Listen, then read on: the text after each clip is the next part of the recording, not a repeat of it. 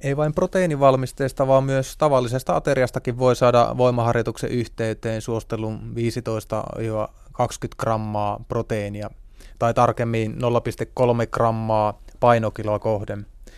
Päivän proteiinipitoisimmat ateriathan ovat pääateriat, joilla nautitaan kalaa, kanaa ja lihaa. Ajoita tällainen ateria harjoituksen yhteyteen.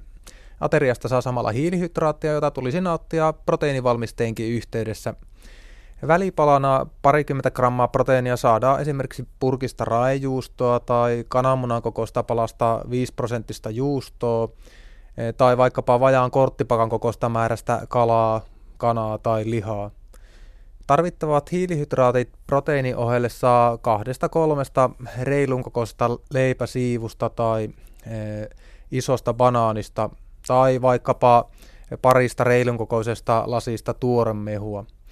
Pakkausselosteet ja fineli.fi-sivusto muuten opettavat, mistä proteiinia parhaiten ja itselle maistuvimmin saa. Proteiiniannoksen nauttiminen ennen harjoitusta voi olla hieman tehokkaampaa kuin harjoittelun jälkeen nautittu proteiini, erityisesti jos edellisestä syömisestä on ehtinyt kulua jo aikaa, kun välipalasta on jo puolitoista tuntia tai pari tuntia ja kun pääateriasta on pari-kolme tuntia, on tällöin varmasti parempi nauttia proteiinipitoinen ateria ennen harjoitusta. Ennen harjoitusta nautittavan proteiinin kanssa noin 0,5 grammaa hiilihydraattia painokiloa kohden tai noin 30-40 grammaa antaa riittävästi polttoainetta harjoitukseen.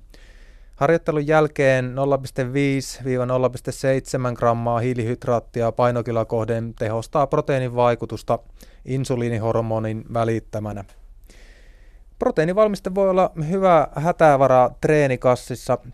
Se voi olla myös tietoinen pieni herkkuhetki ja palkinto treeniyhteydessä niille, jotka syövät maltillisesti tyhjiä kaloreita.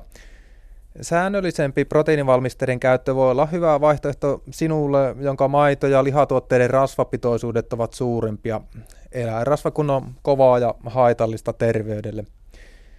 Lisäksi energiansaannin tulee olla päivittäin koko voimaharjoittelu kauden ajan suurempaa kuin kulutus.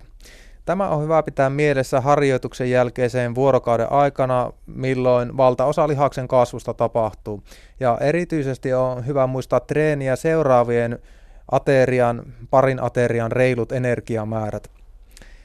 Lihaksen rakentuminen on nopeimmillaan ensimmäisenä tunteina harjoituksen jälkeen, kunhan vain energiaa ja proteiinia on niille kylliksi tarjolla.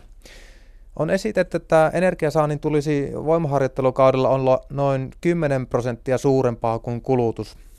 Tämän positiivisen energiatasapainon saavuttamiseksi on hyvä hieman lisätä syömistiheyttä, annoskokoja tai täysjyvää ja öljyjä, jotka sisältävät mukavasti energiaa. Yleisestikin on suositeltavaa syödä kolmen neljän tunnin välein, urheilijoiden kohdalla osi jopa kahden tunnin välein.